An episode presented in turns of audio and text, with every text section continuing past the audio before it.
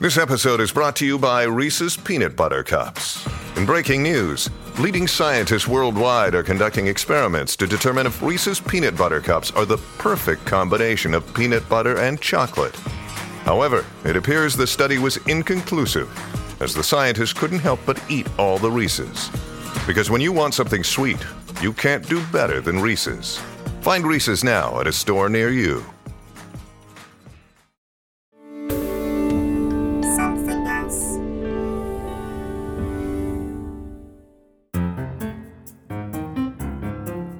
I'm Giles Brandreth, introducing Something Rhymes With Purple. This is a podcast all about words and language, and it's made possible because of my partner, who is the world's leading lexicographer. Her name is Susie Dent. How are you, Susie? Do you know what? For a minute there, I thought, I wonder who he's talking about.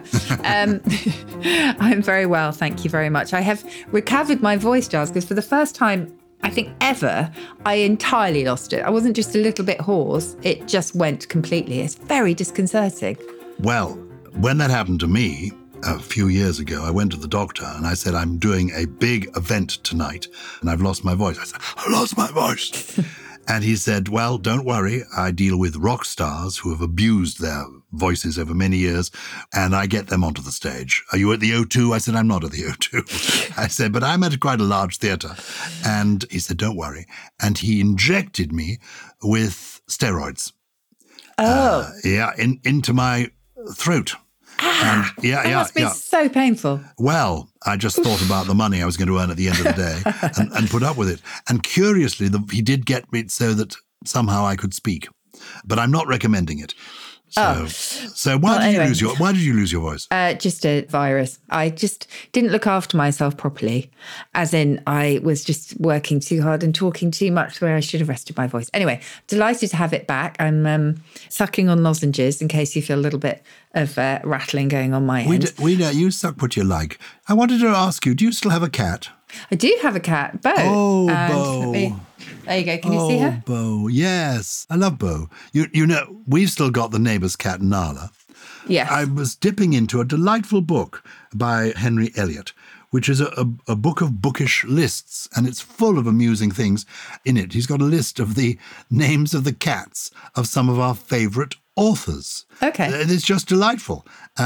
Charles Dickens, he had a cat called Bob, which is nice, not far from Bo. And when Bob died, according to this book, Dickens had his paw stuffed and mounted on an ivory letter opener. I don't know I would do that, would you? No, definitely not doing that, no. Mark Twain, we have listeners in America, his cat was called Bambino, which is not a bad name for a cat, is it? No. Edward Lear had a famous cat and wrote poems about it called Foss, F-O-S-S. Now, you should know this. Samuel Johnson, the great Dr. Johnson, one of the pioneers of dictionary making, he had a cat. And when I tell you the name, you will kick yourself because you'll remember it. Hodge. Does that ring a bell? Yes, it does. It does ring a bell. We're talking about sweet things that also are comfort things as well, which is why I was thinking of cats. Because what I ought to do is spend more time stroking Nala than I do opening a box of chocolates. They're so Moorish. My favourite chocolates are Bendix bitter mints. Oh, yes, I love Bendix. And look, do you remember Elizabeth Shaw mint crisps? Oh, my goodness. My mum absolutely loved those. Well, still does love those. They're a bit like Bendix, actually. They're not quite so posh, I think. Yeah. No, well, they're still pretty posh. Bendix aren't so much posh as expensive. So if Mr. Bendix is listening and feels like sending us crates of them. Sponsored by Bendix. Yeah, wouldn't that be wonderful? Do you have a favourite flavour of a chocolate? I think my favourite chocolate would be at the moment a finger of fudge. Oh. Do you remember that? This was a Cadbury's. It is still a Cadbury's chocolate bar. I can hear the advertisement. Isn't it interesting how it stays in your head? Oh, it's one of the most successful ads ever, which is a finger of fudge is just enough to give your kids a treat.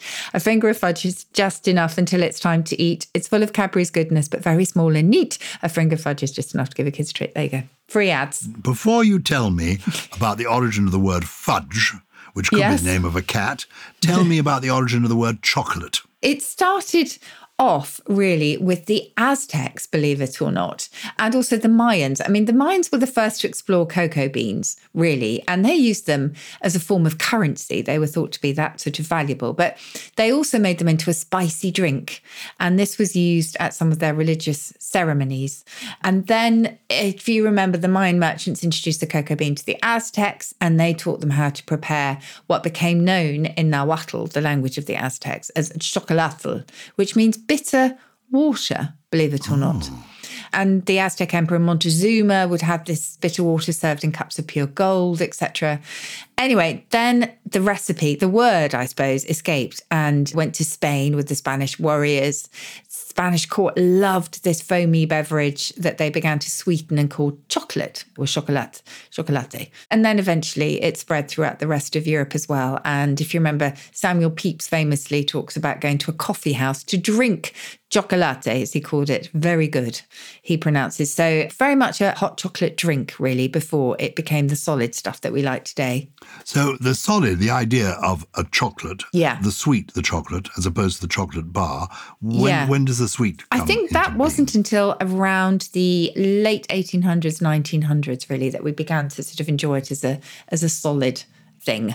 And I mean, it's never gone out of fashion really ever since, is it? Well, it's a chocolate casing often filled with something inside, including fudge. So tell me about the word fudge.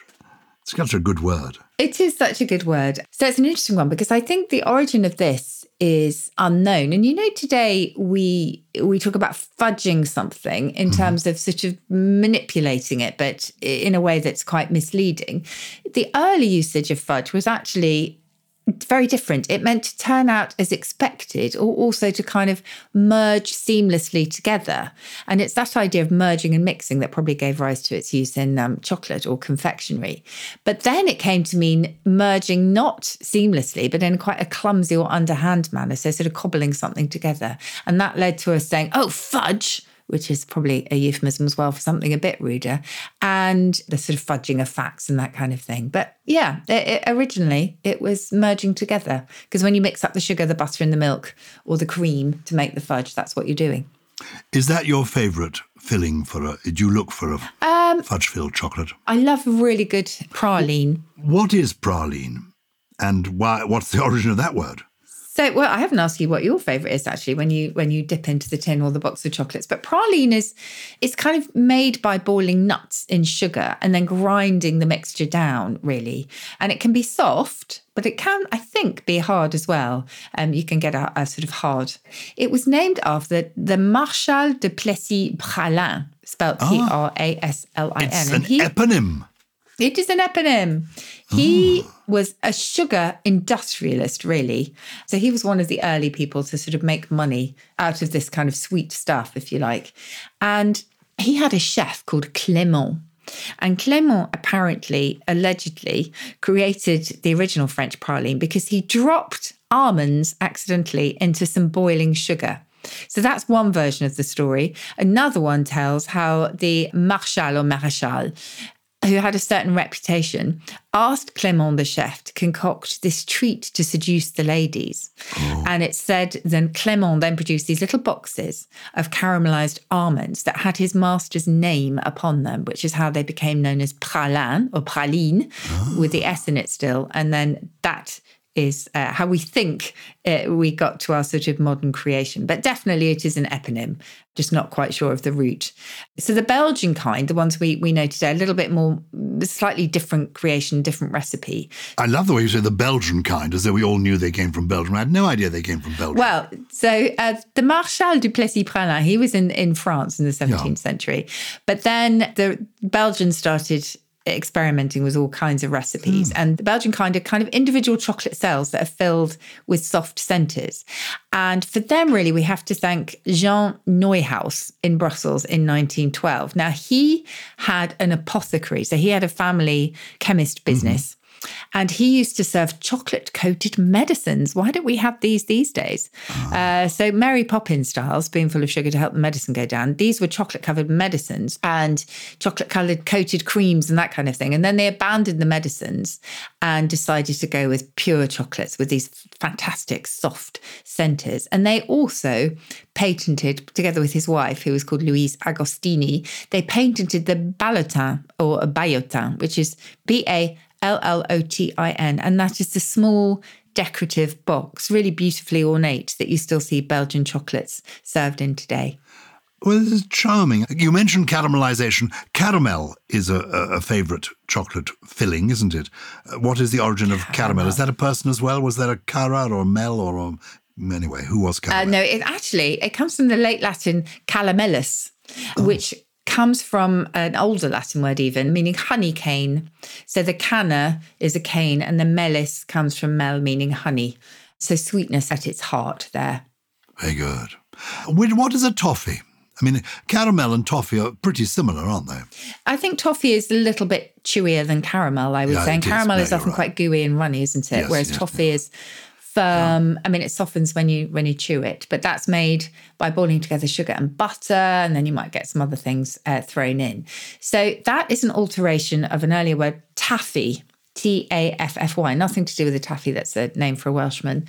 It was originally taffy, and we're not completely sure where that comes from. I'd love it to have some kind of onomatopoeic beginning, you know, for sort of the sound of getting something stuck in your teeth, but don't know where taffy comes from. So we don't know where taffy and therefore toffee comes from. We know toffee comes from taffy, but we don't know where taffy originates. Yeah, we don't know where that originates. And then if you can't do something for toffee, which is slightly dated, I suppose, now, which means, you're totally incompetent at it if you can't do it for toffee. That is first recorded in 1914. So toffee certainly was quite a desirable commodity for soldiers during the First World War. And you can imagine, you know, how wonderful it would be to have something so sweet and luscious. And so that's probably why toffee was uppermost in their mind, because the first record, as I say, that we have of can't do something for toffee is in the mouth of a British Tommy, a British soldier. Why are people called toffee-nosed? Okay, so I think that goes back to being tufty-nosed, really. Now, do you remember when I was talking about the origin of toff? Indeed, this is all to do with the hat and the tassel on the hat. Yes. It's the gold tassel on the caps of titled undergrads at Oxford and Cambridge. And social climbers and toadies, really, then became known as tuft hunters, so people who wanted that kind of, you know, distinction. And the associations there probably influenced toffee-nosed or snobbish. Again, originally military slang. Now, I always assumed that toffee-nosed was because toffees are malleable. Toffee is a malleable substance, and you could sort of make it like a nose that was up in the air, a toffee-shaped nose. But you don't think it's anything to do with that? No, I don't, actually. That's ingenious. I'm off on a wild goose chase where I want to find some ganache. What's ganache? Ganache. That is that really gooey, rich, chocolatey mixture that often tops cakes. And this has got such a surprising etymology. So bear with me on this, because it actually takes its name from a French word for a fool, which in turn takes its name from an even older French word for the lower jaw of a horse. Good grief. Really odd. Okay, so let's start with the jaw bit. So ganache actually comes from the Greek for jaw, which is gnathos with a silent G, Gnathos. And that, by the time it eventually travelled through several European languages, arrived in English to mean a horse's jaw, and also meant the same in French in the middle of the 17th century. So the idea probably between the jaw and a fool, which, if you remember, was the later meaning of that French word ganache, is probably because if you're a fool, you're a bit slack-jawed, you kind of stand there with your mouth open. It's probably just sort of having a kind of droopy, open gape. Then a French playwright called Victorien Sardou, he wrote famous. In the 1800s. Yeah, he wrote a play called Les Ganaches, which ridiculed all of this. It was a satire, and it ridiculed all those who hold kind of reactionary views, essentially. Again, the idea of people who are just not very clued up, and so, again, a little bit slack-jawed, if you like. And it was so successful that a Parisian patisserie house began selling chocolate bonbon called ganache, possibly as a tribute to the play, possibly a satirical swipe at politicians at the time. Whatever the inspiration, it is that then gave us the chocolatey sense of ganache today. But what a strange journey that's had. It's a wonderful journey. I love it.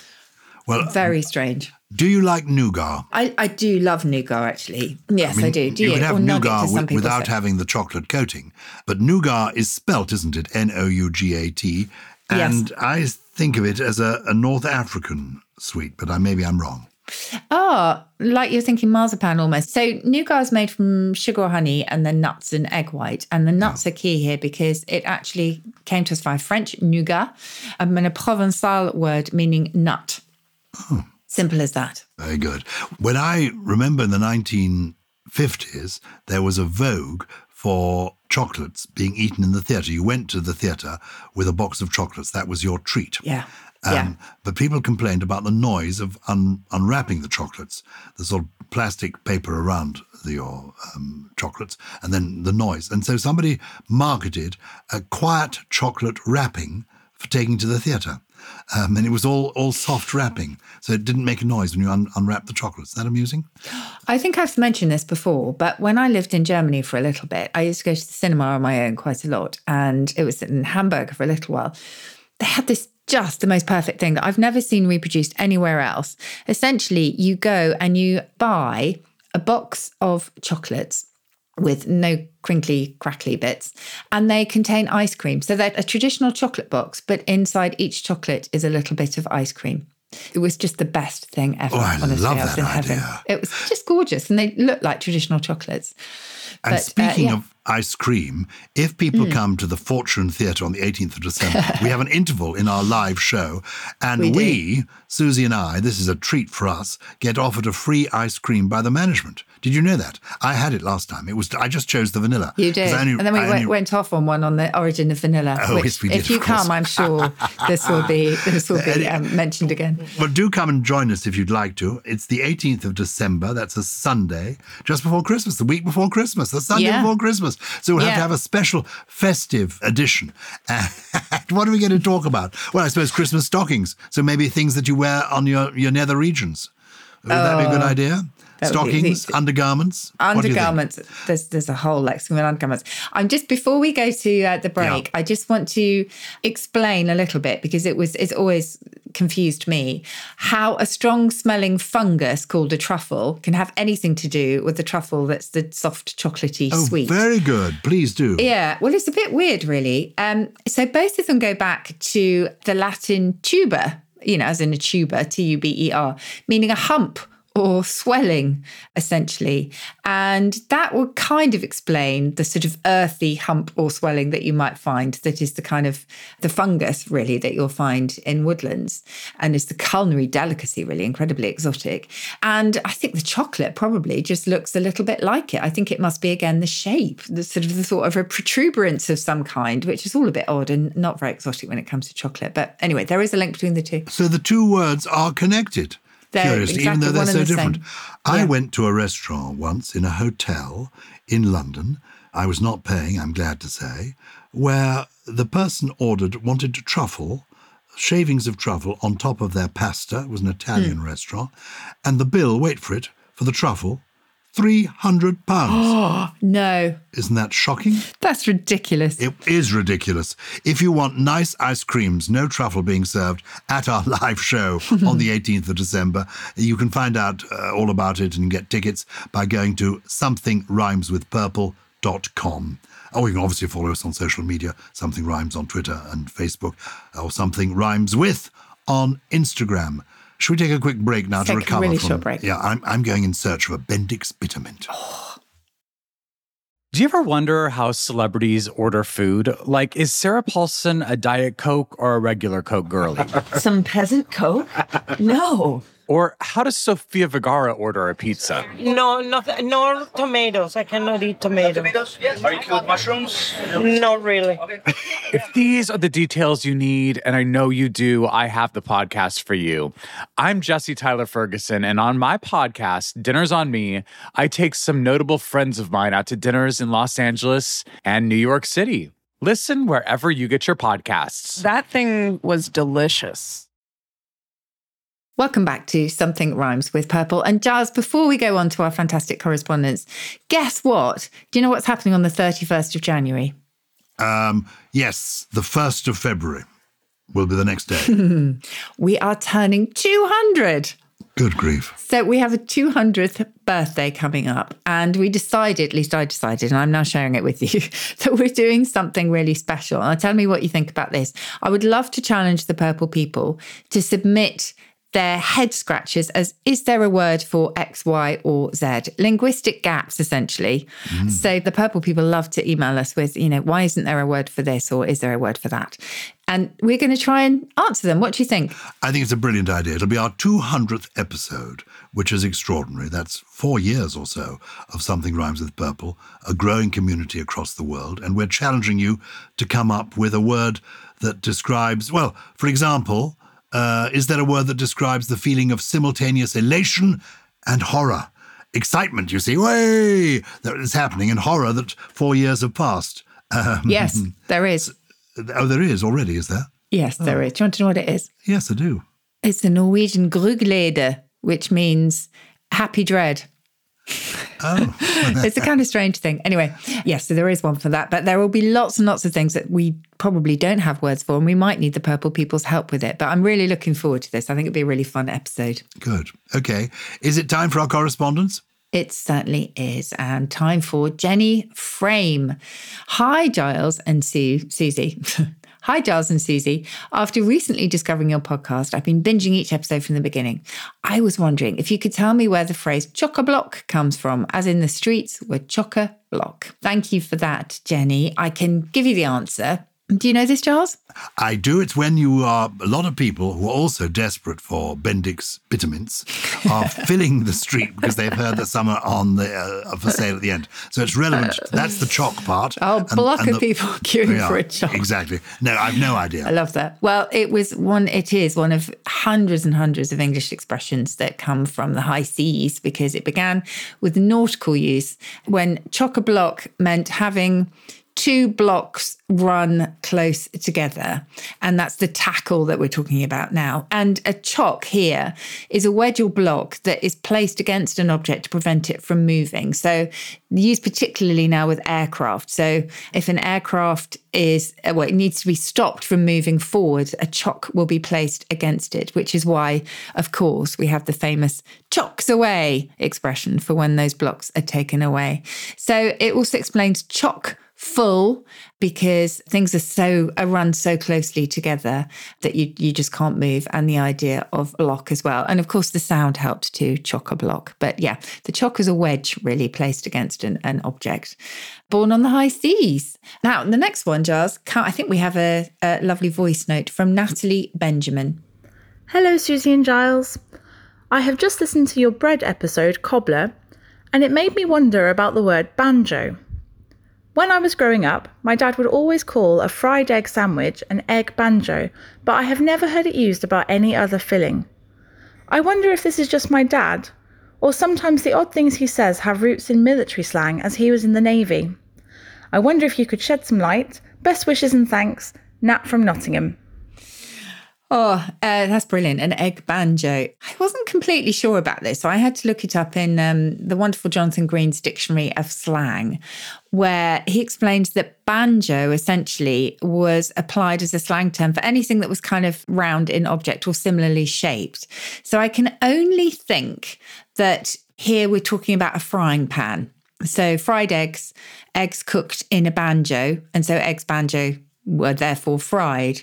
And it's one of just so many fantastic words, particularly within the Navy, but within each element of the military, really, where they have these fantastic slang terms for food. If you remember, Giles, a cackleberry or a cackle fart is a boiled egg. Adam's ale was drinking water. Adam and Eve on a raft with two eggs on toast. Floaters in the snow, sausage and mash. Car smash, tinned tomatoes and bacon, or a train smash is a car smash with sausages, and so on and so on. My favourite of all of them, I have to say, Neptune's dandruff. Any idea what that is? Neptune's dandruff. Well, it's something from the sea, clearly, because Neptune is the king of the seas. Yes. Tell me. Sea salt. Oh. It was perfect, isn't it? I love that. That really is clever. Yeah, it is. Oh, I'm from the Navy. So thank you so much for that, Natalie, because it reminded me of all those slang terms that I love from the military. But anyway, shall I give you my trio? I hope you've got a terrific trio for us this week. Have you? Well, I think one of these is at least, in fact, maybe all of them going to be familiar or at least decodable by the purple people. I'll start with bibacity. You all know this one, Giles, if you're bibacious. Bibacity. Well, no, I know vivacity.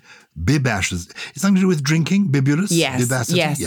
Yeah. And I mentioned in our last episode that I was enjoying riffling through Samuel Johnson's dictionary. And here it is mentioned simply as the quality of drinking much.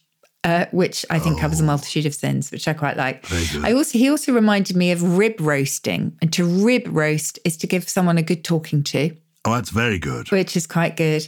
And this one is quite nice as well. I mean, you know, there's so many insults in any dictionary, but particularly Johnson's. A time pleaser. And a time pleaser is someone who complies with the prevailing notions, so the notions of the time, no matter what they are. In other words, they're a bit sequacious, which, if you remember, means slavishly following other people's beliefs without really interrogating them too much. Your vocabulary is extraordinary. You are extraordinary, Susie Dent. I love your words. I'm not, but I would love to hear one of your poems. Well, I've got a new poem. A friend and neighbour of mine called James K. Harris dropped a little book off on me the other day. 14 by 14 is what it's called, and it's 14 sonnets, because, as you know, a traditional sonnet has 14 lines. And I opened the book, and the first sonnet is about the magic of writing. So if you are out there, if you are a poet, in fact, if you're a budding poet, you think you've got a poem we should be reading, do get in touch with us. It's purple at somethingelse.com, something without a G. So this is a poem called Magic. It's a sonnet by John K. Harris. Writing is a magic kind of caper. It really is remarkable to think, here we have a simple piece of paper with spells upon it printed out in ink. To conjure up my voice inside your head, I'm speaking to you from inside your brain. Or is this your voice that you hear instead? Or maybe more a mixture of the twain? For when I write down I, do I mean me? Or reading, do you think that I is you? From where I sit inside your skull, I see that while I'm here, you're there, but I'm there too. So while you read this sonnet rhyme by rhyme, we're in at least two places at one time. Oh, that's gorgeous. It's clever too, isn't it? Yeah. Very, very clever. We were talking just the other day in one of our bonus episodes, actually, about that use of I. Does it mean me or does it mean all of us? Which is exactly what that's talking about. I love that. Thank you. We hope you loved it too. Please keep following us on Apple Podcasts, Spotify, Stitcher, Amazon Music, or wherever you get your podcasts. And please, if you did enjoy today, please recommend us to friends and family. Something Rhymes With Purple is a Something Else and Sony Music Entertainment production. It was produced by Harriet Wells with additional production from Chris Skinner, Jen Mystery, Jay Beale, Teddy Riley, and, well, I'd like to give him a good rib roast if only I could find it. Oh, no, that sounds very rude. No, but we know what it means, so it's all right. He'd be so lucky. Hey, golly.